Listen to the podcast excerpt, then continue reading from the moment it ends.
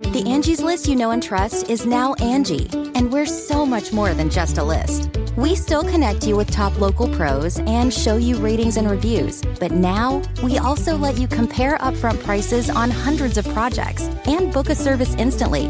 We can even handle the rest of your project from start to finish. So remember, Angie's list is now Angi, and we're here to get your job done right. Get started at Angi.com. That's A N G I, or download the app today.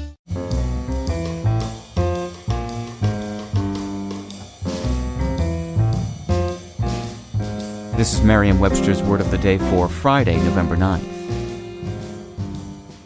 Brought to you by Merriam Webster's Collegiate Dictionary, 11th edition. Available from your favorite bookstore or online at www.merriam-webster.com.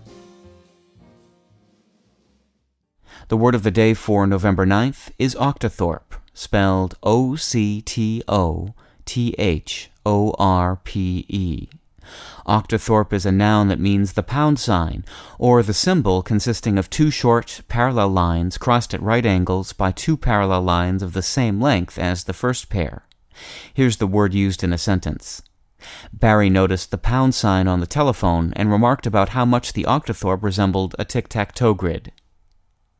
Stories abound about who first called the pound sign an octothorpe, which can be spelled either with or without that last E.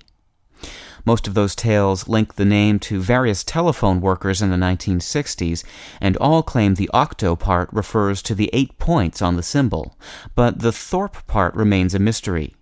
One story links it to a telephone company employee who happened to burp while talking about the symbol with coworkers. Another relates it to the athlete Jim Thorpe, and a third claims it derives from an Old English word for village. If the different theories leave your head spinning, you might want to take the advice of the wit who asked, poetically, Can we simply just say, ere it spoils your day, it's the Thorpe between seven and nine? I'm Peter Sokolowski, and this was your Word of the Day for Friday, November 9th.